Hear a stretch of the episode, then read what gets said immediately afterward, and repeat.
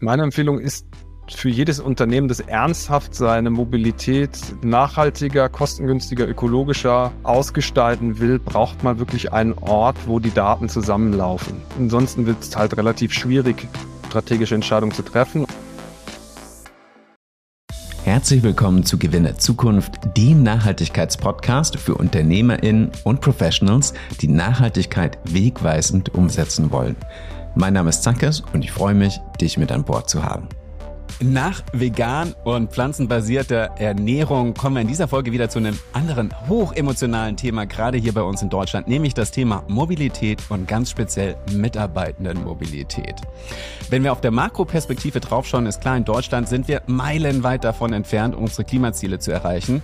Der Klimarat sagt offiziell liegen wir gerade 40 Prozent über dem, wo wir 2030 hin kommen wollen und haben anscheinend auch überhaupt keinen validen Plan in petto, mit dem wir diese Ziele doch noch erreichen können. Schauen wir so ein bisschen im Kontext von Gewinne Zukunft ganz konkret auf die Unternehmensebene, dann wird's auch richtig knifflig. Denn keine Frage, der Dienstwagen ist so das Statussymbol, die Tankkarte ist der Enabler für Freiheit und Flexibilität. Und daran zu gehen, ist natürlich echt knifflig. Nicht nur kulturell die Menschen mitzunehmen, sondern es ist auch verwaltungstechnisch echt äh, ein großer Aufwand. Es ist steuerrechtlich ziemlich, ziemlich knifflig. Aber der Anreiz ist natürlich, dass das Thema Mobilität bei ganz vielen Unternehmen außer du bist jetzt mit deinem Unternehmen zufälligerweise irgendwie besonders emissionsstark in der Produktion unterwegs, ein Riesenhebel ist. Teilweise bis zu 50 Prozent der Emissionen fallen über Mitarbeitendenmobilität an. Also hier müssen wir ran. Aber wie? Der gordische Knoten aus Dienstwagen, Dienstrad, Mobilitätsbudget, all das, wie zerschlagen wir ihn? Um hier Klarheit reinzubringen, dir eine Strategie an die Hand zu geben und auch den ein oder anderen verhaltenspsychologischen Nudge, um Mitarbeitende wirklich intrinsisch zu motivieren. Das alles gibt es in dieser Folge, nämlich im Gespräch mit Andreas Reichert, Managing Director bei Mobico, einem SaaS-Startup, das sich der nachhaltigen Unternehmensmobilität verschrieben hat und generell auch eine Plattform für die gesamte betriebliche Mobilität darstellt. Ähm, Andreas ist mit fast allen Stakeholdern regelmäßig im Gespräch, mit Unternehmen, aber auch mit öffentlichen Verkehrsbetrieben. Das heißt, super, super guter Experte für alles. Ich freue mich schon ungemein drauf. Bevor ich ihn reinhole, noch ganz schnell, vergesst nicht, Gewinne Zukunft zu abonnieren und hinterlasst nach der Folge auf jeden Fall eine Bewerbung, denn das hilft mir ungemein beim Wachsen mit Gewinne Zukunft. Und damit herzlich willkommen, Andreas. Dankeschön. Ja, ich hoffe mal, ich kann der Erwartungshaltung dieser riesigen, die du gerade aufgebaut hast, gerecht werden. Ich werde mein Bestes geben. Auf jeden Fall. Bevor wir einsteigen, ich starte immer mit dem Warum, Andreas. Die große Frage ist, warum müssen wir über das Thema überhaupt reden? Ich habe es klar schon ein paar Zahlen in die Runde geworfen aus deiner Expertensicht. Warum ist das Thema Mitarbeitendenmobilität so relevant für alle Unternehmen, die sich in irgendeiner Form mit dem Thema Nachhaltigkeit beschäftigen? Ja, also du hast es ja schon ganz schön angeteasert. Also vielen Unternehmen ist, glaube ich, gar nicht bewusst, welchen Riesenanteil an Emissionen, an, also an ihren Gesamtemissionen, äh, die Unternehmensmobilität überhaupt ausmacht. Ähm, ich glaube, Geschäftsreisen, das haben noch viele im Kopf. Und dass auch der Fuhrpark der eigene da einen Beitrag leistet, haben auch noch viele im Kopf. Aber was schon viele gar nicht mehr wissen, ist, dass jetzt ja die Pendlermobilität hinzukommt. Und die macht einfach nochmal einen Riesenunterschied. Also man kann sich schnell vorstellen, wenn ich viele Mitarbeitende habe, über 1000, über 10.000 Mitarbeitende und die jeden Tag zur Arbeit kommen müssen, und hier müssen wir bedenken, dass gerade die traditionsreichen Unternehmen ja gerne auch wieder nach Corona zu einer äh, zumindest Hybridlösung zurückgekehrt sind und die Mitarbeitenden nicht zu Hause arbeiten, sondern zumindest zum Teil wieder in die Offices zurückkehren. Das heißt, hier kommen äh, wahnsinnig viele Emissionen zusammen, die man vorher einfach nie auf dem Schirm hatte und die jetzt aber berichtspflichtig werden und das schlägt ganz schön rein. Auch nochmal kurz, um das wirklich klar zu haben. Ab wann wird was berichtspflichtig und ähm, was ist wirklich Scope 2 und was ist Scope 3? Vielleicht kannst du nochmal kurz ein bisschen Klarheit reinbringen. Also das wurde ja nach meinem Kenntnisstand, ja, und ich bin ja nun auch kein offizieller Nachhaltigkeitsberater. Ähm, ich musste mich nur ähm, aus Produktinteresse sehr viel mit dem Thema auseinandersetzen. Das Ganze wurde ja verschoben. Eigentlich sollte ja 2023 schon das große Übungsjahr sein. Muss vielleicht noch einen Schritt zurückgehen. Also auf europäischer Ebene ist das Ganze ja eigentlich schon in Kraft getreten. Also diese Berichtspflicht der äh, Emissionen und damit auch der betrieblichen Mobilität. Und darunter fallen dann auch wieder die Pendleremissionen. Ähm, in Deutschland hat man so das Ganze jetzt, äh, glaube ich, vom Hintergrund des Krieges und äh, der Lieferketten-Schwierigkeiten und so weiter und so fort noch mal ein bisschen nach hinten geschoben sodass nächstes Jahr das große Übungsjahr wird. Äh, wo ich aber auch noch gespannt bin, ist, wann das Ganze dann auch auditierungspflichtig wird. Also das eine ist ja die Berichtspflicht und das andere ist, wird das dann auch streng überprüft und wo es dann auch mal relevant wird, welche Daten nehme ich denn eigentlich her, um meine Emissionen auszuweisen.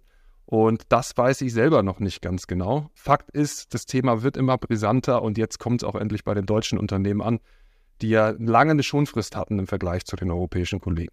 Magst du es für mich nochmal einsortieren, weil ich glaube, dass auch nicht alle sofort auf der Platte haben. Welche Art der Mobilität fällt so in Scope 1 oder 2 und welche in Scope 3? Also Scope 3 ist vor allen Dingen die ganze Pendlermobilität und äh, Scope 1 ist ja zum Beispiel direkt der Fuhrpark, also alles das, was ich da besitze und emitiere. Und da haben jetzt ja natürlich durch die CSRD die Unternehmen einen riesen Anreiz, das Ganze aus diesem Scope 1 rauszukriegen, also den Fuhrpark zu reduzieren und outzusourcen. Das beobachten wir auch tatsächlich immer mehr bei unseren Kunden, aber wir können es auch allgemein in der Unternehmensmobilität ähm, sehen. Also Siemens oder die Telekom sind da, glaube ich, so große Beispiele, die halt zeigen, dass sie immer mehr über so Auto-Abo-Modelle outsourcen. Das ist vielleicht auch nochmal ein Thema, inwiefern das dann wirklich äh, nachhaltig ist oder auch ein bisschen Greenwashing. Da kann man sicherlich drüber diskutieren. Ähm, aber da sieht man, da ist der Fokus drauf. Ja. Und dann aber genauso berichtspflichtig und äh, die für die CO2-Bilanz ja völlig egal, über welchen Scope das an der Stelle kommt, dann eben auch die Pendleremissionen und die Geschäftsreisen. Und ich glaube, was man auch nicht vergessen darf, ist auch noch der eigene elektrische Strom, wenn ich einen eigenen Fuhrpark habe. Ah, clever. Also, wie gesagt, all das relevant, aber ähm, spannend auch zu hören, dass jetzt manche sagen, okay, vielleicht mache ich mir einen schlanken Fuß darin, dass das jetzt plötzlich nicht mehr aus unserer Unternehmung kommt, sondern von einem Dienstleister und dann muss der zumindest sich erstmal unmittelbarer drum kümmern. Fließt zwar alles noch irgendwie mit ein, aber zumindest auf dem Papier stehen wir erstmal besser da. Ich habe es gerade gesagt, so klar, produzierende Unternehmen ausgenommen, wenn du jetzt ein Stahlwerk hast, dann sieht das natürlich ganz anders aus, aber in der Regel sind das wirklich 50, 60 Prozent so der Klimabilanz, oder? Ja, also bei unseren Kunden ist es tatsächlich noch mehr. Also je dienstleistungsorientierter ein Unternehmen ist, desto mehr macht es natürlich aus. Also beim Mobilitätsbudget geht es ja häufig darum, auch äh, da Abhilfe zu schaffen, wo Parkplätze extrem teuer und rar sind und äh, wo das Auto auch wirklich nicht mehr so den großen Vorteil hat, nämlich in der Innenstadt gegenüber geteilter Mobilität und öffentlicher Mobilität.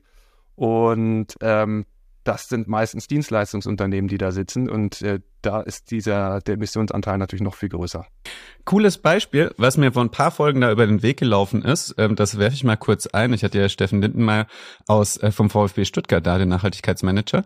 Und man denkt ja immer so, die Fußballprofis, ne, fliegen um die Welt, ähm, sind immer unterwegs, nehmen zwar auch mal die Bahn oder so, aber eigentlich sieht man sie immer im Flieger ein- und aussteigen. Was die Emissionen bei denen angeht, klar, Fans größter Batzen, ne? Aber die hatten, glaube ich, so im Corona-Jahr, sagen wir, insgesamt 7000 Tonnen ähm, ähm, CO2-Äquivalente. Davon waren dreieinhalbtausend klar, die Fans. Ähm, die Spieler hatten 100 Tonnen, aber die eigenen Mitarbeitenden in Stuttgart, die tagtäglich pendeln, von nach Hause zur Arbeit zurück, hatten 400 Tonnen gerundet. Also wirklich das Vierfache der Spieler. Und da sieht man wirklich, wie relevant das Thema ist. Und klar, wenn du jetzt nicht gerade irgendwie Zehntausende Fans hast, die zum Stadion kommen, dann sind diese 400 Tonnen wirklich ein ganz großer, signifikanter Anteil. Gibt es noch andere Treiber? Klar, wir wollen irgendwie die Bilanz natürlich verbessern und ich hoffe vor allem, dass die, die hier zuhören, auch intrinsisch motiviert sind, das Thema Nachhaltigkeit strategisch anzugehen, ihren Beitrag zu leisten. Gibt es noch andere Treiber, wo du sagst, deswegen muss man da ran oder so kann man das nutzen? Ja, der größte Treiber ist, glaube ich, gerade der Umbruch, der in vielen Unternehmen stattfindet, weg vom Car-Management, weg von der Car-Policy hin zur Mobility-Policy. Also ich trete jetzt auch immer öfter als äh, Redner, Educator, whatever in IHK-Veranstaltungen wo betriebliche Mobilitätsmanager von morgen ausgebildet werden, die sich genau mit solchen Themen beschäftigen müssen. Und da ist ja schon mal die Frage, was unterscheidet denn den betrieblichen Mobilitätsmanager oder die Managerin von morgen gegenüber einem Fuhrparkmanager oder einem Travel-Manager? Und was bedeutet eigentlich betriebliche Mobilität der Zukunft? Ja, und ganz einheitlich kann man das noch nicht beantworten, aber vereinfacht gesagt kann man sagen, der Riesentrend ist weg von den Insellösungen, weg von, okay, äh, hier gibt es halt ein Jobticket oder hier gibt es ein Deutschlandticket oder hier gibt es halt den Dienstwagen. Das ist eh anstrengend genug für uns, das alles zu verwalten, zu betreuen, euch lieben Mitarbeitenden anzubieten. Hinzu, hier ist eine Policy, hier ist ein Budget, ein monetäres Budget oder auch ein CO2-Budget oder beides. Und das müssen wir kontrollieren, das müssen wir bewusst steuern, weil wir wollen nicht über bestimmte Kosten hinauskommen und ähm, wir wollen auch nicht über bestimmte Emissionen hinauskommen. Aber innerhalb dieses Budgets dürft ihr eigenverantwortlich handeln, so flexibel wie möglich. Äh, und das ist, glaube ich, gerade ein großer Umbruch, der, der stattfindet. Der passiert natürlich, je größer das Unternehmen ist, desto langsamer passiert er auch. Das ist klar, weil da viel mehr Stakeholder an einen Tisch gebraucht werden müssen.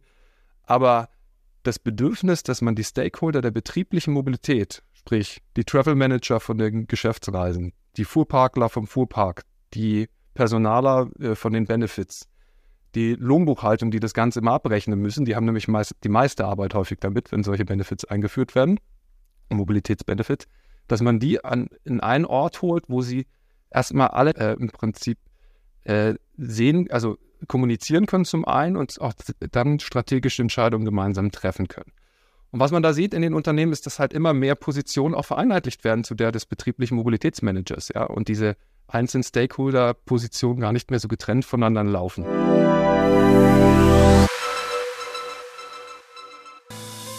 Bevor wir gleich noch tiefer ins Thema einsteigen, eine schnelle Bitte in eigener Sache. Damit ich mit Gewinne Zukunft noch mehr Professionals für das Thema Nachhaltigkeit begeistern und befähigen kann, hilft mir jede einzelne Bewertung in eurer Podcast-App. Also am Ende der Folge einfach schnell eine Sternebewertung hinterlassen und wenn ihr richtig cool seid, noch zwei kurze Sätze dazu schreiben, wie euch die Folge und der Podcast gefallen und was ihr daraus vielleicht konkret für eure Arbeit schon mitnehmen konntet. Bei der Gelegenheit natürlich nicht vergessen, den Abo-Button zu klicken, denn dann seid ihr auch bei allen anderen kommenden Folgen mit an Bord. Und damit zurück ins Thema.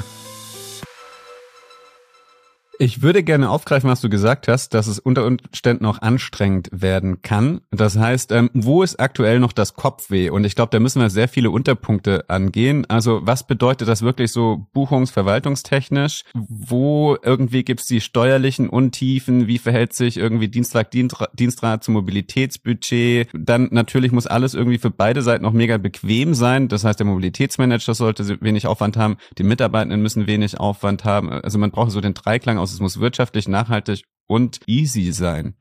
Also, wo ist Kopfweh, Andreas? Für uns da mal kurz durch die Untiefen und vor allem auch durch die wichtigen Unterschiede. Die Kopfweh kommt schon mal aus dem traditionellen Denken heraus. Also, wenn ich zu einem Fuhrparkmanager hingehe und sage, hey, pass mal auf, du bietest doch schon Autos an, wie wär's denn mal mit Scootern?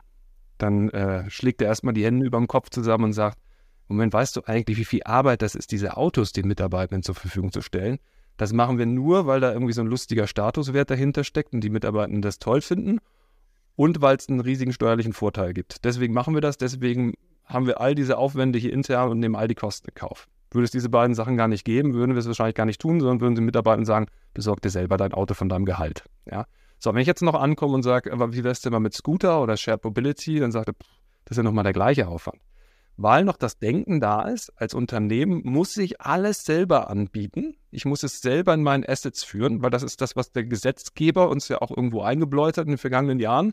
Kaufe ein Fahrrad, überlasse es deinen Mitarbeitenden, dann kriegst du ganz tolle steuerliche Vorteile für dich und deine Mitarbeiter und kauf auch regelmäßig bitte immer wieder neue davon, weil das wollen ja die, ne, die Anbieter, die dein Dienstrad jetzt nachhaltig als ein Dienstwagen, da brauchen wir, glaube ich, nicht zu diskutieren, also gerade aus ökologischer Sicht. Ja. Aber trotzdem haben wir, haben wir ein traditionelles System, das sehr stark den Neukauf fördert, das immer nur dann fördert, wenn das Unternehmen etwas besitzt und das dann dem Mitarbeitenden überlässt. Weniger ein System, das auf die Nutzung fokussiert ist. Also sprich, wenn der Mitarbeiter mit seinem gebrauchten Fahrrad zur, zur Arbeit kommt, hat er erstmal gar nichts davon eigentlich. Das wird in keinerlei Hinsicht gefördert. So, und da mal rauszukommen und zu sagen, pass auf, ähm, wir müssen doch hier Abhilfe schaffen und es muss Lösungen am Markt geben, die es überhaupt ermöglichen, dass Mitarbeiter, äh, das äh, Unternehmen weg von diesem Own the Assets kommen hin zu nutzt doch Assets, die es eh schon gibt. Ja. Und da ist eben der allergrößte, das allergrößte Hindernis, bevor es Mobilitätsbudgets beispielsweise gab, dass bei externen Angeboten immer wahnsinnig viel abgerechnet werden muss. Während wenn ich interne Angebote habe, die haben zwar ganz viel Verwaltungsaufwand, aber muss mir sozusagen keine Rechnung irgendwie von außen über die Mitarbeitenden holen. Das war so der große Unterschied. Deswegen müssen wir eigentlich auch genau da ansetzen mit dem Mobilitätsbudget, äh, dieses, diesen Konflikt aufzulösen, damit eben auch geteilte Mobilität besser angeboten werden kann und damit Unternehmen nicht mehr alle Assets äh, selber besitzen äh, müssen, um sie an die Mitarbeitenden zu übergeben. Also ich weiß nur anekdotisch meinerseits, enger Bekannter von mir als Berufsanfänger bei einem großen, großen Softwareunternehmen eingestiegen. Die hätten ihm sofort eine A-Klasse hingestellt, einfach weil sie super viele davon eh schon haben, die auch mega günstig kriegen. Das heißt, das wäre das Sorgenfreiste für die gewesen. Er wollte jetzt halt als junger, so Gen Y, ökobewusster, nicht Gen Y, Gen Z, sorry, die Bahncard 100 haben. Und das hat echt Wochen gedauert. Und ich glaube, er war einer der ersten, der danach gefragt hat, bis die das auch verwaltungstechnisch und irgendwie mit dem Gehalt, bis sie eine Lösung gefunden haben, die wirklich umsetzbar war. Jetzt, wo er es so als allererster einmal für sich bekommen hat, können sie es natürlich irgendwie auch weiteren zur Verfügung stellen. Aber war ich überstaunt, weil ich auch gedacht habe, wenn so ein großes Unternehmen, die müssen doch bestimmt einen Pool an verschiedenen Angeboten haben.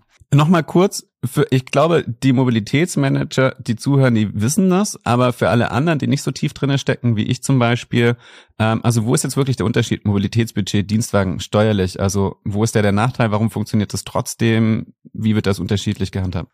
Also ich nehme einen ganz großen Unfair Advantage des Dienstwagens, dass man den Dienstwagen per Gehaltsumwandlung den Mitarbeitern anbieten kann, zum einen. Und der zweite, das ist nicht das ist ein zweiter Vorteil, das ist nicht mehr der ganz große, aber ist auch noch ein Vorteil, ist, dass es halt eine privilegierte Versteuerung des Dienstwagens eben gibt. Diese beiden Vorteile machen, wie ich finde, unnötigerweise den Dienstwagen ein bisschen zur Konkurrenz der nachhaltigen Mobilität, denn ich denke, auch das Auto und auch die Automobilhersteller dieser Welt können weiterhin gut verkaufen, bloß halt eben in neuen Geschäftsmodellen, die sich nachhaltiger ausrichten. Ja, das wissen, glaube ich, auch viele schon, aber der Gesetzgeber incentiviert eben aktuell das durch die Versteuerung noch so, dass der Dienstwagen äh, da ein paar Vorteile hat. Jetzt muss man aber so sagen, das hängt auch stark von der Nutzung, von der Mobilitätsnutzung ab. Also, das heißt, wenn ein Unternehmen sich schon entscheidet, wir wollen kein, nicht so viele teure Fahrzeuge haben, wir wollen uns da was einsparen. Beispielsweise statt den Dienstwegen Corporate Carsharing einführen. Oder andere Unternehmen, die ja, wie gesagt, in der Stadt überhaupt gar keine Parkplätze haben, das viel zu teuer wäre und sagen, wir müssen dabei Mobilitätsbenefit anbieten. Die können natürlich trotzdem steuerlich enorm vom Mobilitätsbudget profitieren. Ganz vereinfacht gilt dabei natürlich immer, the greener you go, the more you save. Also es gibt daher trotzdem vom Gesetzgeber Mobilitätsformen, die steuerlich befreit sind. Also steuerlich heißt immer lohnsteuerbefreit. Der Mitarbeitende muss also, hat im Prinzip brutto wie netto das Ganze zur Verfügung. Und äh, das hat natürlich einen Incentivierungseffekt und aber auch einen Kosteneffekt für Unternehmen und für Mitarbeitende, dass, wenn sie entsprechend nachhaltige Mobilität über ihr Budget auch nutzen. Und man hat überhaupt als Unternehmen überhaupt gar keinen Asset-Verwaltungsaufwand mehr wie beim Dienstwagen. Ja? Also das wiederum ist der große Vorteil beim Mobilitätsbudget gegenüber einem Dienstwagen. Mehr Flexibilität, mehr Wahlfreiheit, ähm, letztendlich auch eine einfache Versteuerung über so ein Budget, also weniger Abrechnungs- und Verwaltungsaufwand definitiv beim Mobilitätsbudget. Aber es ist eben nicht mehr dieses, ich ohne dieses Fahrzeug übergebe es hier mit feierlich an meinen Mitarbeiter. Äh, nochmal wirklich, äh, das ist jetzt eine Dummy-Nachfrage. Ich bin ja Solopreneur, ich muss meine eigene Mobilität bezahlen. Aber ich bin in der Regel zum Beispiel, weiß nicht, in der Stadt bin ich mit Carsharing unterwegs, oft mit Miles, manchmal aber auch mit DriveNow und anderen, ne? alle, die es gibt, nutze ich. Das heißt also, äh, wenn ich ein Budget zur Verfügung habe, ist das wirklich einfach für mich machbar, dass ich in der Stadt wie Hamburg sage, heute komme ich mit dem Scooter, morgen, weil es regnet, irgendwie mit einem Carsharing-Auto und wenn ich jetzt irgendwie Hamburg-Berlin mache mit dem Zug zwischendurch. Also das heißt, die Lösung, das lässt sich alles schon umsetzen über das Mobilitätsbudget. Ja, das ist, das ist ja überhaupt gar kein Problem. Ich glaube, die Frage ist immer noch wieder hinten raus, wie kann man der Lohnbuchhaltung da unter die Arme greifen, weil äh, ich sag mal, so eine Buchbarkeit zwischen ein paar Anbietern herzustellen, das machen ja auch schon einige Anbieter. Das ist gar nicht so die Hexerei, sondern die Hexerei, glaube ich, tatsächlich eher zu gucken, a, wie behalte ich diese Incentivierung im Auge, ja, weil ja auch unter diesen Shared Mobility Themen ähm, ist dann, sagen wir zum Beispiel, das Taxi weniger nachhaltig als der ÖPNV. Und wie will ich da auch die Incentivierung schaffen für meine Mitarbeitenden und sie belohnen, wenn sie dann doch eher den ÖPNV, nicht das Taxi nehmen? Ja. Das ist, das ist, glaube ich, so die trickier Frage. Und das andere ist natürlich, dass auch trotzdem diese Angebote alle zum Teil, nicht alle, aber zum Teil unterschiedlich versteuert werden müssen hinten raus, je nach Reisezweck auch. Ja? Also ich habe da schon die lustigsten Sachen ge gesehen. Ja, also ähm, ganz machen wir es mal am Beispiel von der BVG und der Bundesdruckerei, die letztes Jahr ihr Projekt vorgestellt haben. Was letztes Jahr? Ja, ich glaube, es war letztes Jahr. Ähm, ihr Mobilitätsbudget-Projekt. Ähm, das lief wohl auch sehr erfolgreich aus Sicht der Teilnehmer. Und da hatte ich dann auch mal nachgefragt und gesagt, okay, da habt ihr jetzt sämtliche Mobilitätsformen, die man halt so über Yelby, die BVB, buchen kann, die habt ihr jetzt der Bundesdruckerei zugeschoben, habt ihr eine Rechnung gestellt Und da waren jetzt sowohl Geschäftsreisen mit dabei, als auch Pendelwege, als auch private Mobilität. Und da war auch der ÖPNV mit drin und da waren Sharing-Angebote mit drin und dann waren noch ein paar andere Sachen mit drin. Dann habe ich gefragt, wie habt ihr das denn steuerlich gelöst? Also eure Lohnbuchhaltung muss ja auf, aufs Dach gestiegen sein, weil das sind ja alles völlig unterschiedliche Zwecke und das ist ja riesige Arbeit, wenn ich das jeden Monat pro Mitarbeiter immer neu anfassen muss. Und dann haben die gesagt, nö, wir haben es ganz einfach gemacht. Wir haben das als sogenannten Sachbezug über 30 Prozent pauschal versteuert und das war's. Dann habe ich gesagt, Moment, ihr habt eure Geschäftsreiseausgaben, die normalerweise sowieso komplett steuerfrei sind, weil es Betriebsausgaben sind, die habt ihr einfach mal, also der Staat freut sich ja, man hört ja sonst immer nur, dass Leute Steuer, sich steuerlich begünstigen wollen oder am günstigsten darstellen wollen. Also die haben es andersrum gemacht, die haben einfach Steuern gezahlt, die sie gar nicht hätten zahlen müssen. Und wer hat sie dann gezahlt? Der, die, die Angestellten oder der, die Bundesdruckerei als, Auftra ähm, als Arbeitgeber? Genau, die Bundesdruckerei, weil die 30% Pauschalversteuerung, die wird vom Arbeitgeber bezahlt. Also schön noch immerhin für die Arbeitnehmer, weil für die bleibt es bei dieser Pauschalversteuerung steuerfrei. Ähm, aber es ist, je nachdem, wie viele Mitarbeiter ich habe, sind das ja Unsummen, die da zum Teil zusammenkommen. Wo ich sage, eigentlich müsste ich das, ja. Und dann als zweites kommt auch noch hinzu, wo ich sage, okay, ähm, es ist schön, dass ich über so Multiplattformen oder multimodale Plattformen wie ein Yelby, ähm, die auch sicherlich zukunftsweisend sind, da besteht gar kein Zweifel von meiner Seite. Also das, das, das ist das nächste große Ding und das wird auch, das werden wir jetzt überall sehen. Nur auch da muss ich gucken, wenn, wenn der ÖPNV genutzt wird, ist das, anders, ist das anders zu versteuern, als wenn Carsharing genutzt wird. Auch im Sinne der Pendler- und privaten Mobilität. Ja. Und da brauche ich im Prinzip einen Automatismus hinter. Das ist auch gar nicht so die Riesenhexerei, aber ich brauche ein System, das mir das automatisch pro Mitarbeiter je nach Nutzung in die richtigen Lohnarten einsortiert und dann richtig automatisch ins Lohnbuchsystem rüberschiebt, dass ich da keinen händischen Aufwand habe weil sonst lohnt sich das alles nicht mehr. Dann habe ich nämlich genauso viel Prozessaufwand oder noch mehr, als würde ich einen Dienstwagen anbieten. Und das heißt, dann habe ich als Mobilitätsmanager das vielleicht eingeführt, aber in der nächsten Runde schaut dann die Finance-Abteilung bei mir vorbei, haut mir auf die Finger und sagt wieder, sorry, die schmeißen wir wieder raus, weil das ist uns zu teuer im Vergleich zu was wir vorher hatten. Richtig, ja. Also das ist uns auch schon öfter mal passiert. Also wir sind ja eher ein Anbieter, der da damit wirbt, ähm, sehr sauber hinten raus und automatisiert in der Buchhaltung zu arbeiten. Jetzt sind die Einkäufer in, oder die, die, die Champions am Anfang häufig gar nicht die Lohnbuchhalter, die damit am meisten Arbeit haben, sondern die erfahren es erst relativ spät.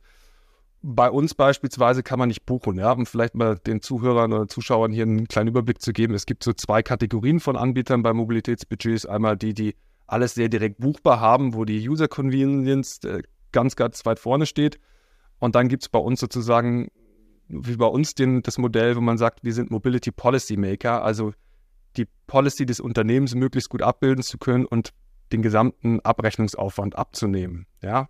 Das bedeutet dann häufig, dass Mitarbeitende doch hier und da mal 20 Sekunden brauchen, um Beleg hochzuladen. Das war es dann aber auch schon. Und diese beiden Anbieterlandschaften gibt es im Prinzip. Ich, kurz auch, damit ich mir das vorstellen kann. Und nur, ne, ich habe jetzt lange in Berlin gewohnt, ähm, daher weiß ich's. Yelby ist in Berlin so gut sozusagen Angebot der BVG, also des öffentlichen Nahverkehrs, wo ich in einer App tatsächlich alles habe. Ich muss nur einmal die Kreditkarte hinterlegen, ich muss nur einmal den Ausweis hinterlegen, dann kann ich einen Scooter nutzen, Carsharing, den Bus, die Bahn, ähm, was es sonst noch alles gibt, bald vielleicht auch Flugtaxi, wer weiß. Ähm, und das Lustige daran ist, dass das technologisch ja eigentlich schon seit, seit einem Jahrzehnt möglich wäre, aber bisher keiner der Carsharing-Anbieter eine Incentivierung hat, das zu machen, weil dann muss man ja Daten teilen und das wollten alle nicht. Und lustig, dass dann so ein kleiner Anbieter wie Yelby mit fast gar keinem Budget zum allerersten Mal das möglich gemacht hat, obwohl es technologisch eigentlich schon seit Jahren möglich gewesen wäre. Also mega cooles Angebot. Aber der Unterschied ist, entweder Yelby schickt dann dem Unternehmen eine Sammelrechnung pro Mitarbeitenden das wäre der eine technologische Weg. Der andere technologische Weg, den du genannt hast, ist, ich als Mitarbeiter muss jedes Mal, wenn ich jetzt von Yelby eine Rechnung bekomme, quasi muss ich dann einfach sagen, okay, hier habe ich die Miles Carsharing Rechnung, hier habe ich die von den Voice-Scootern, hier habe ich die von der Bahn ähm, und muss die dann jeweils sozusagen wie in einer Steuer-App oder sowas einfach mal kurz hochladen. Ja, das ist tatsächlich eine Möglichkeit. Die andere ist das auch über eine Karte zu lösen, beziehungsweise dann über verschiedene Karten, ähm, die im Prinzip dann steuerlich orientiert aufgesetzt werden. Das geht dann auch. Ne? Dann habe ich da sozusagen weiterhin den Convenience-Vorteil und wälze nicht alles auf meine Lohnbuchhaltung ab. Ja, das ist, das wäre sozusagen die Hybridlösung, das Beste aus beiden Welten zu vereinen. Aber ja, Du hast einen ganz wichtigen Punkt angesprochen. Solange die Anbieter nicht schneller damit bei sind, äh, Reseller-Systeme zu erlauben oder überhaupt mal APIs zuzulassen, also Schnittstellen, für andere Dienste, um Daten zu teilen, ist das alles ein sehr schleppender Prozess. Und da sind wir auch in Deutschland sehr, sehr langsam. Auch bei den Öffis ist das so. Hm, das ist, da gibt es andere Länder wie die Schweiz und Holland, die ja viel, viel offener sind oder auch Spanien. Da wollte ich gerade noch einen Kopfwehfaktor mit reinbringen. Ne? Jetzt die Bundesdruckerei in Berlin, die hat sie recht einfach, weil die meisten halt aus Berlin und Umland kommen.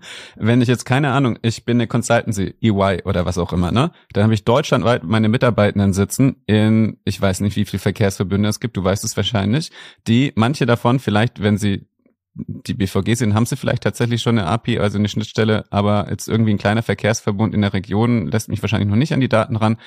Mega der Albtraum, oder? Wenn meine Mitarbeitenden über Deutschland verteilt sind.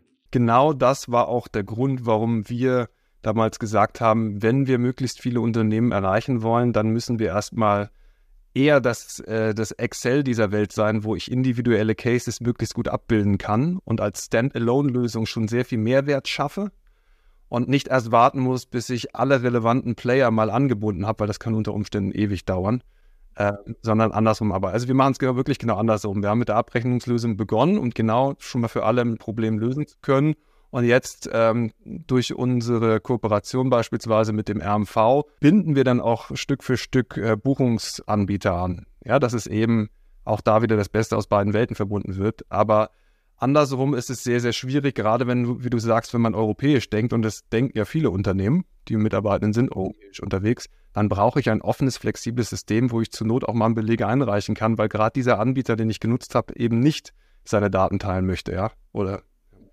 ich sehe irgendwie beim Laden ja auch. Ja, wenn ich, wenn, wenn ich durch Portugal fahre, dann bin ich nur noch auf Tesla-Ladesäulen angewiesen, mehr oder weniger. Und dann muss ich auch das nutzen können. Und Jetzt sind wir, glaube ich, schon sehr tief eingestiegen, was so steuerliche Sachen angeht, das Datenthema etc. Kommen wir mal so, ich würde mal sagen, wahrscheinlich an das dickste Brett, nämlich die Kultur ne, Firmenwagen, Statussymbol. Woran merkt man das in Deutschland auch? Spannende Zahl hier noch Allgemeinwissen ein bisschen einstreuen. Ne? An die lieben Zuhörenden vielleicht mal kurz nachdenken, wie die Relation ist, wenn es darum geht, Personen zu bewegen. Wie viel Anteil hat der Kraft, motorisierte Kraftverkehr und wie viel Anteil hat so die, das Team Umwelt, also die Öffis, Bus, Bahn, Rad, Laufen etc. Und wenn ihr die Zahlen vom Kopf habt, ich runde es mal, damit man sich einfach merken kann, ist nämlich nah dran am Pareto-Prinzip 80-20. Also 80 Prozent bewegen wir motorisiert fort, das heißt meistens mit dem Pkw und nur 20 Prozent machen Bahn, Busse und all das, was unterm Strich definitiv nachhaltiger ist, aus. Also ein riesen was wir da bohren müssen und in allererster Linie natürlich kulturell. Und solange, ich gehe ich mal jetzt davon aus, Andreas, solange halt ähm, auch zum Beispiel die Führungsetage noch in der ersten Reihe mit einem großen Wagen und sei es auch ein elektrifizierter großer Wagen steht, der aber nur von einer Person genutzt wird, setzt das wahrscheinlich die Kultur, oder? Absolut. Also Führungsverhalten, egal ob in flachen Hierarchien oder in klassischen Hierarchien, äh, ist immer wichtig. Ja, also ich habe immer, immer einen großen Einfluss durch das, was ich tue, auf andere. Und sei es auch, dass sie es gerade nicht tun, weil ich es tue, ja, in einer sehr demokratischen Kultur. Aber äh, da bin ich vollkommen bei dir.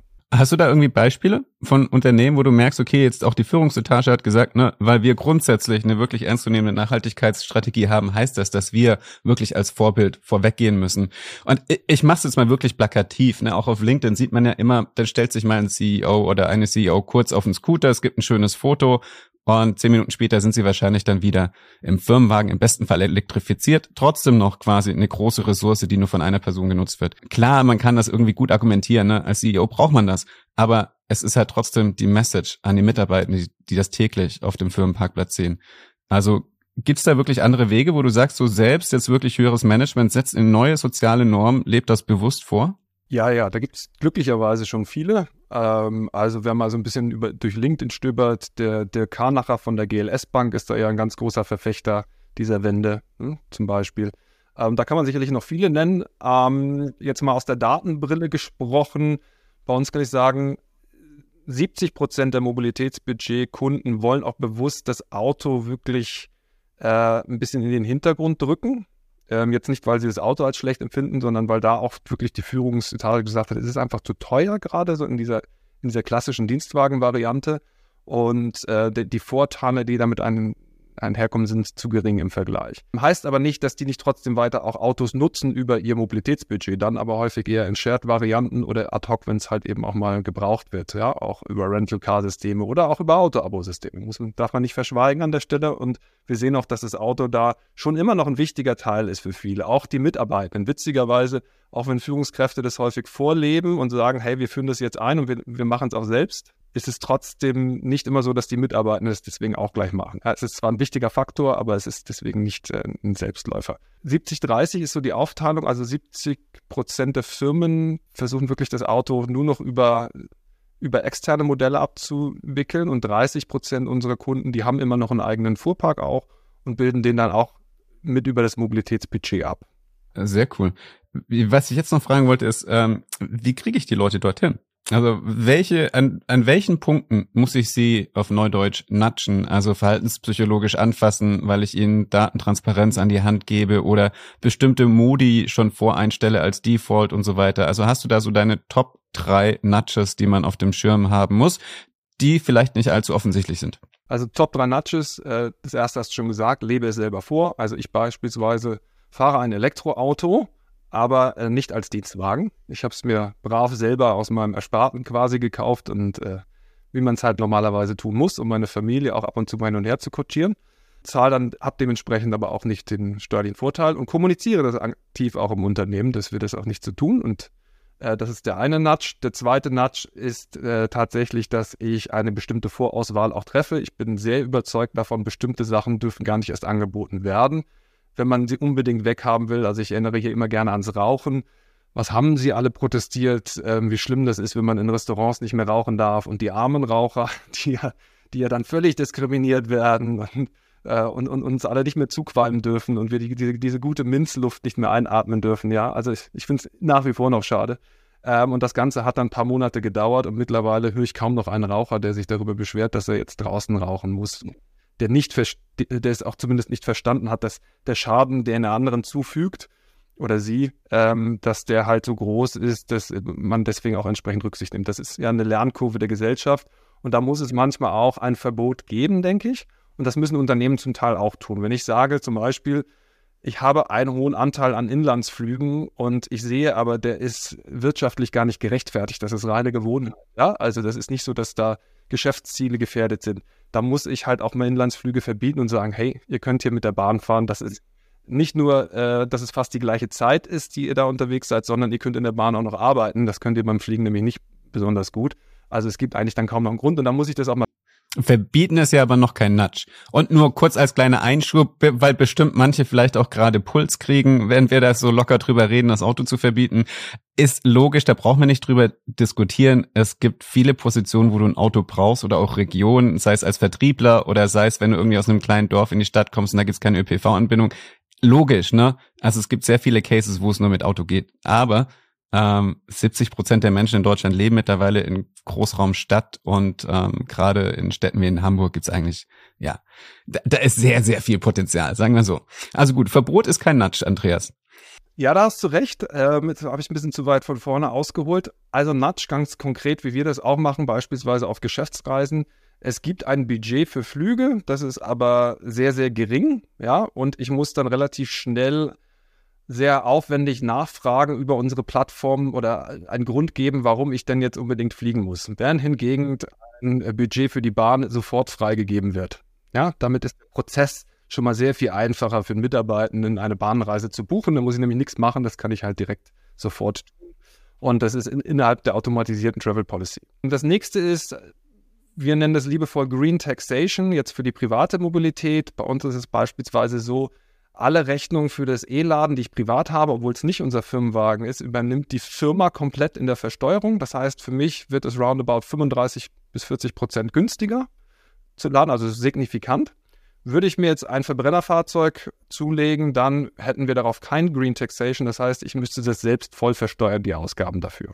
Die Anschaffung des Fahrzeugs muss sowieso jeder Mitarbeitende für sich übernehmen. Das wollen wir als Firma eben bewusst auch nicht in, in unserer Emissionsbilanz haben.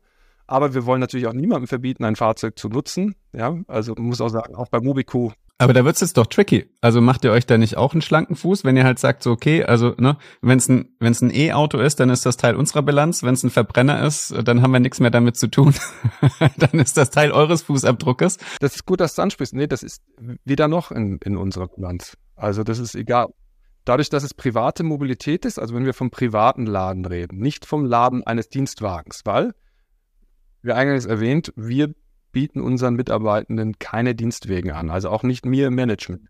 Ja, es gibt keine Dienstwegen. Ich habe mir selber ein Auto besorgt und nur die E-Lader-Rechnungen kann ich über mein Mobilitätsbudget einreichen. Und da unterstützt mich, also natscht mich mein Arbeitgeber an der Stelle und sagt, okay, dieses E-Laden ist für dich komplett abgabenfrei. Äh, sorry, ich stelle hier wirklich ein paar dumme Fragen. Ich bin jetzt eben, äh, was gerade das Unternehmensding angeht, nicht ganz so tief im Thema. Aber das heißt, das ist ja trotzdem das Pendeln. Ich hatte vorhin das Beispiel vom VfB, ne? Das, das sind ja nicht alles VfB-Autos, das sind ja auch wahrscheinlich alles private Autos, vielleicht sogar hier oder da ein Dienstwagen. Ich, das weiß ich jetzt nicht im Detail, aber wenn man es ernst angeht, nimmt man das ja trotzdem als Teil der eigenen Bilanz wahr.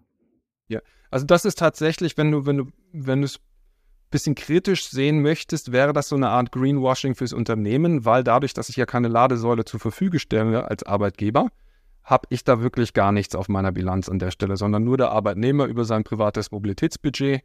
Ähm, und der hat ja noch kein CO2-Budget oder keine CO2-Bepreisung in, in der Hinsicht. Also beziehungsweise es wird ja da, die CO2-Bepreisung findet ja da statt, wo sie passiert, auf Tankzettel oder Abend dann direkt. Jetzt habe ich vergessen mitzuzählen. Ich glaube, wir hatten einen Nudge Vorleben mit Führungskultur. Wir hatten den anderen Nudge beim Buchen, also einfach in den Prozessen ähm, die grüne Mobilität einfacher, direkter klickbar machen, schneller ähm, freigebbar machen.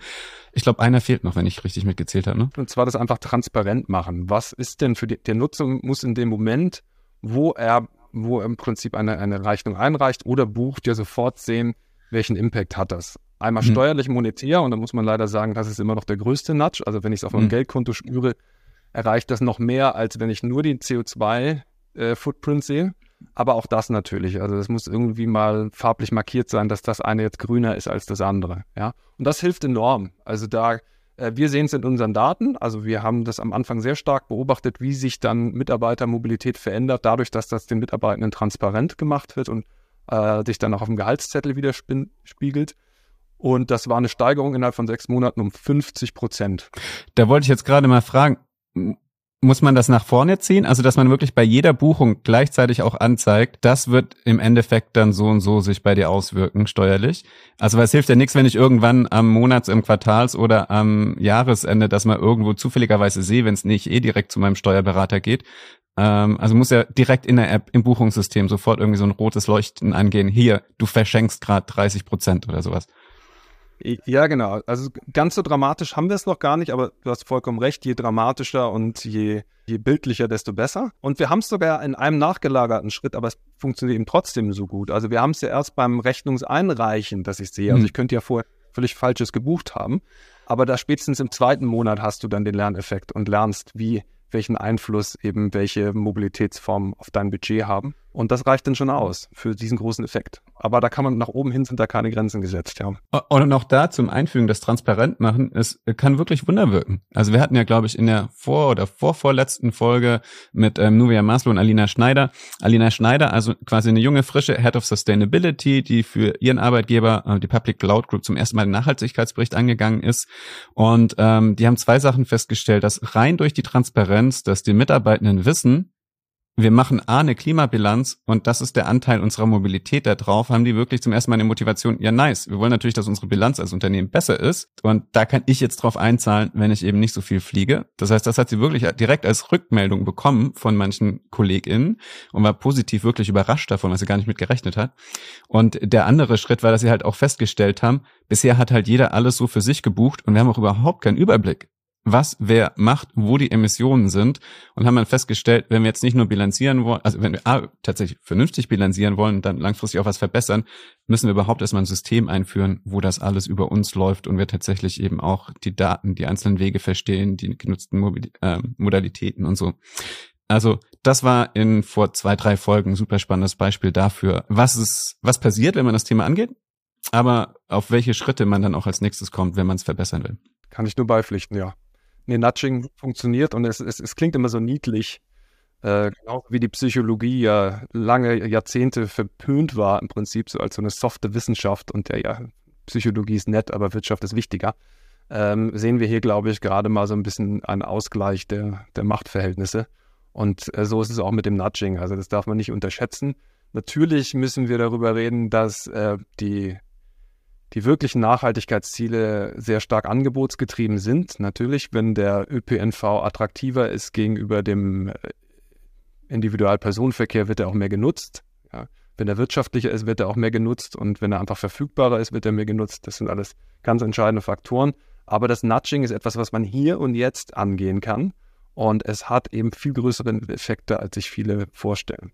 Das einzige Problem, was man damit hat, ist nur häufig noch die Zahlungsbereitschaft. Das ist etwas, was, was mich noch leider ein bisschen verstört, dass äh, viele Unternehmen gerne davon reden, wie wichtig das ganze Thema auch ist. Ähm, und wir haben das schon seit Ewigkeiten, haben wir immer wieder Themen in unserer Roadmap, die in dieses ganze Thema nachhaltiger Mobilität reingehen. Da gibt es wenig, wenig Zahlungsbereitschaft gegenüber anderen Funktionalitäten, die dann doch begehrter sind, Richtung Kostenreduktion.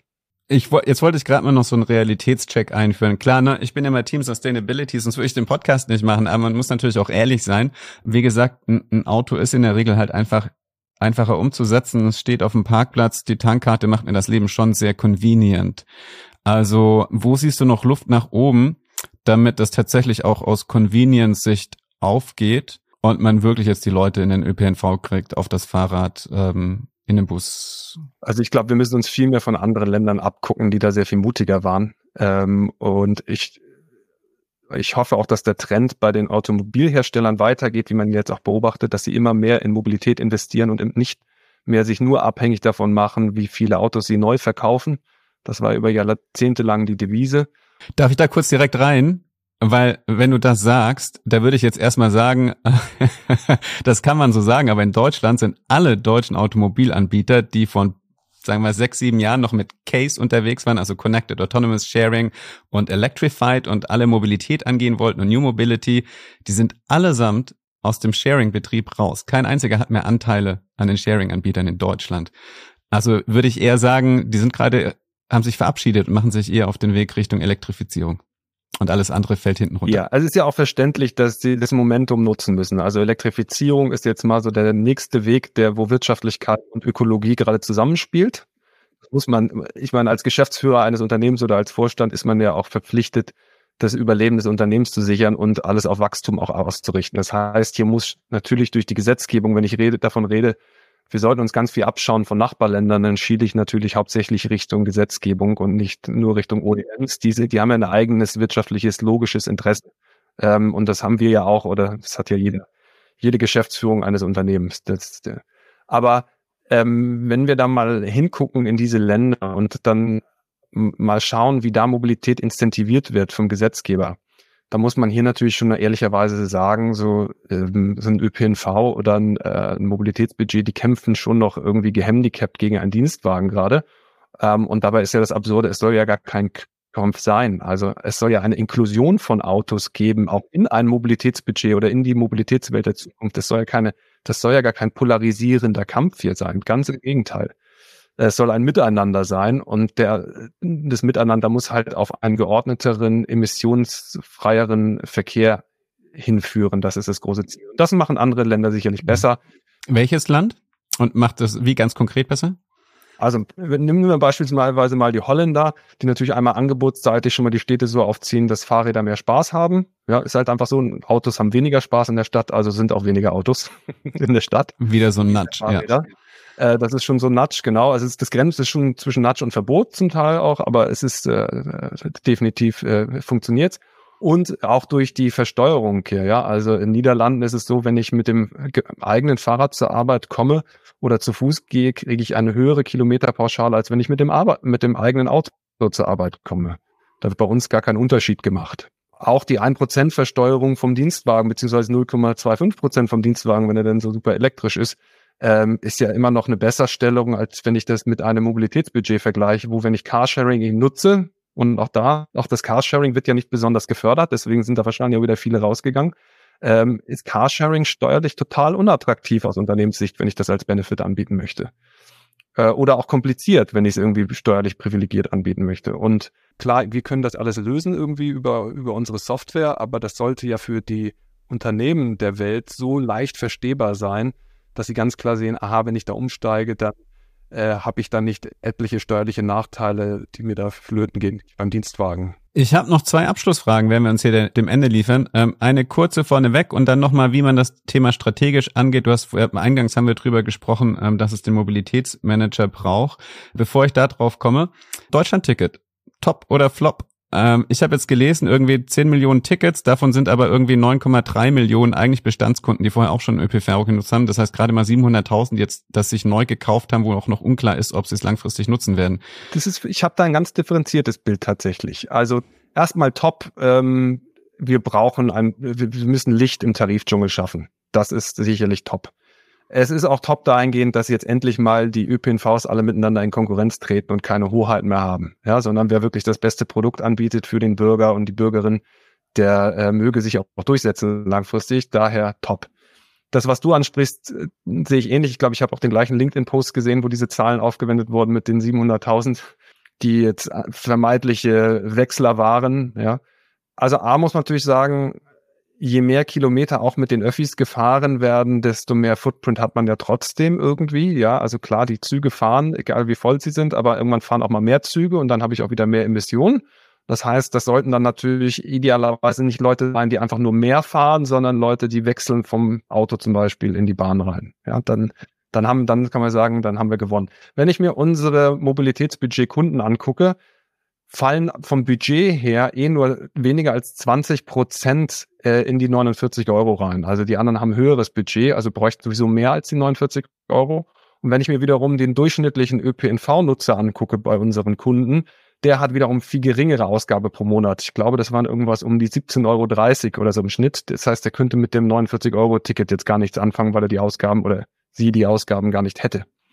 Ähm, also das heißt, muss man wahrscheinlich noch ein bisschen beobachten, ob es wirklich so diesen Green-Effekt hat. Ich finde es ganz schwierig, das gerade zu beurteilen. Aber aus Sicht der Tarifvereinfachung und ähm, und ein neues, neuen Wettbewerb zu schaffen, hat, hat sicherlich was Positives bewirkt.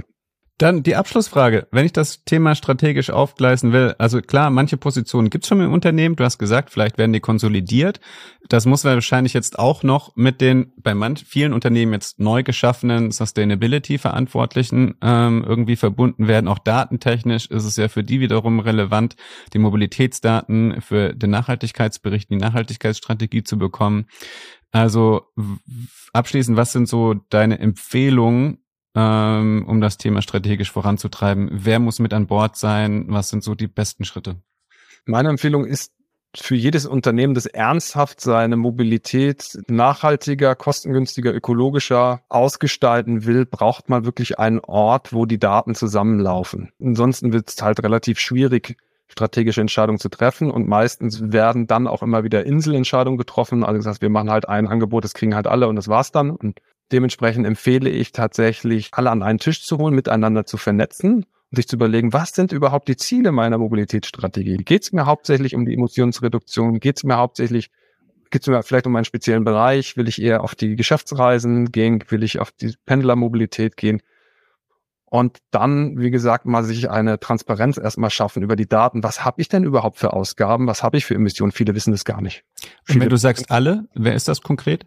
Travel Manager für die Geschäftsreisen, Fuhrpark, falls vorhanden, für den Fuhrpark, Personal für die Mobilitätsbenefits und bitte immer die Lohnbuchhaltung und Finanzbuchhaltung nicht vergessen, weil die haben im Zweifelsfall die meiste Arbeit hinten raus mit. Und wenn die streiken, dann, ähm, äh, dann könnt ihr die tollsten Pläne nicht umsetzen. Da kann man sich Feinde beim Kantinenlunch machen sozusagen, giftige Blicke einfangen, ja. wenn man das denen auf die Füße fallen lässt. Ja. Und man darf natürlich auch die Mitarbeitenden nicht vergessen. Also ich muss erstmal ein Verständnis dafür haben, was haben die überhaupt für Herausforderungen beim Pendeln? Also es ist leicht zu sagen, nutzt doch mal bitte den ÖPNV, wenn die irgendwo auf dem Land leben ähm, und gar keine Anbindungsmöglichkeiten haben, ja, oder es keinen Ringverkehr gibt, der sie irgendwie schnell irgendwo hinführt, sondern die einmal aus der Stadt raus müssten, um wieder in die Stadt reinzufahren. Wobei ich immer da sagen muss, wenn man sich die Statistiken anguckt und schnell gesagt wird, ja, es gibt ja so wenig Angebot für die Mitarbeitenden auf dem Land. Es ist wirklich der kleinste Teil des Mobilitätsproblems. Ja, also ich glaube, 90 Prozent haben zumindest äh, einmal stündlich innerhalb eines Kilometers Zugang zur Bahn oder zu anderen ÖPNV. Also wenn wir die 75 Prozent der städtischen Mobilität in den Griff kriegen, dann dürfen auch gerne alle auf dem Land immer Auto fahren, wann sie wollen. Ja, jetzt mal ganz salopp gesprochen, dann hätten wir nicht das Krisenproblem. Also das auch mit beachten, natürlich die Mitarbeiter rechtzeitig mit ins Boot holen. Genau. Ich finde, dein letzter Satz gibt mir auch nochmal wirklich ähm, die Gelegenheit zum Abschluss, das große Bild nochmal aufzumachen. Worum, worum geht es, wenn wir unsere Klimaziele einhalten wollen? müssen wir zurück auf den Stand von 1990. Was ist seit 1990 passiert? Der Verkehr hat gerade jetzt auch was Kraftverkehr, Personenverkehr angeht, ist um 30 Prozent nochmal nach oben gegangen. Obwohl Autos effizienter geworden sind, weniger Sprit brauchen, all das, was wir an Effizienz rausgeholt haben, haben wir schon einfach durch Vergrößerung der Autos, Vergrößerung der Strecken, äh, kräftigere Motoren, haben wir all das schon längst wieder ähm, überkompensiert im negativen Sinne. Das heißt, wir schlagen einfach über die Stränge. Und wir müssen alle unseren Beitrag leisten, um die Klimaziele zu erreichen. Verkehr einer der größten Hebel und vor allem für alle, die mit ihrem Unternehmen nachhaltig und strategisch unterwegs sein wollen, ein richtig großer Batzen, bei dem man wunderbar die Klimabilanz verbessern kann und sich nachhaltiger aufstellen kann. Und gleichzeitig eins, wo man ganz viel auch kommunikativ und kulturell lernen kann und darüber, was für ein Change-Prozess Nachhaltigkeit ist und was es alles braucht, um die Mitarbeitenden wirklich ähm, zufrieden ähm, mitzunehmen und ähm, sinnhaft einzubinden. Danke dir, Andreas, dass du heute mit an Bord warst. Das war der Einstieg in das Thema Mitarbeiten in Mobilität. In der nächsten Folge widmen wir uns einem Thema, das wirklich heiß ist und spannend wird, nämlich die Green Claims Directive der EU. Gerade gibt es den ersten Vorschlag dazu. Langfristig wird das Thema auf jeden Fall relevant für jedes Unternehmen, denn dann wird vermutlich mit Greenwashing und Green Claims aufgeräumt. Also macht euch gefasst auf eine Folge, die euch das Update bietet, was da alles auf euch zukommt warum diese Directive überhaupt notwendig ist, ganz konkrete Fälle, wie dort Schindluder betrieben wird, aber auch wie Unternehmen mit wirklich authentischer und transparenter Nachhaltigkeitskommunikation trotzdem zu ihren Kundinnen durchkommen. Und jetzt noch schnell den Abo-Button in eurer Podcast-App drücken, eine kleine Sternebewertung hinterlassen und wenn ihr richtig cool seid, dann auch noch zwei kurze Sätze, wie euch die Folge gefallen hat und was ihr daraus für eure Arbeit mitnehmen konntet. Ich freue mich, dass ihr mit an Bord wart. Bis zum nächsten Mal.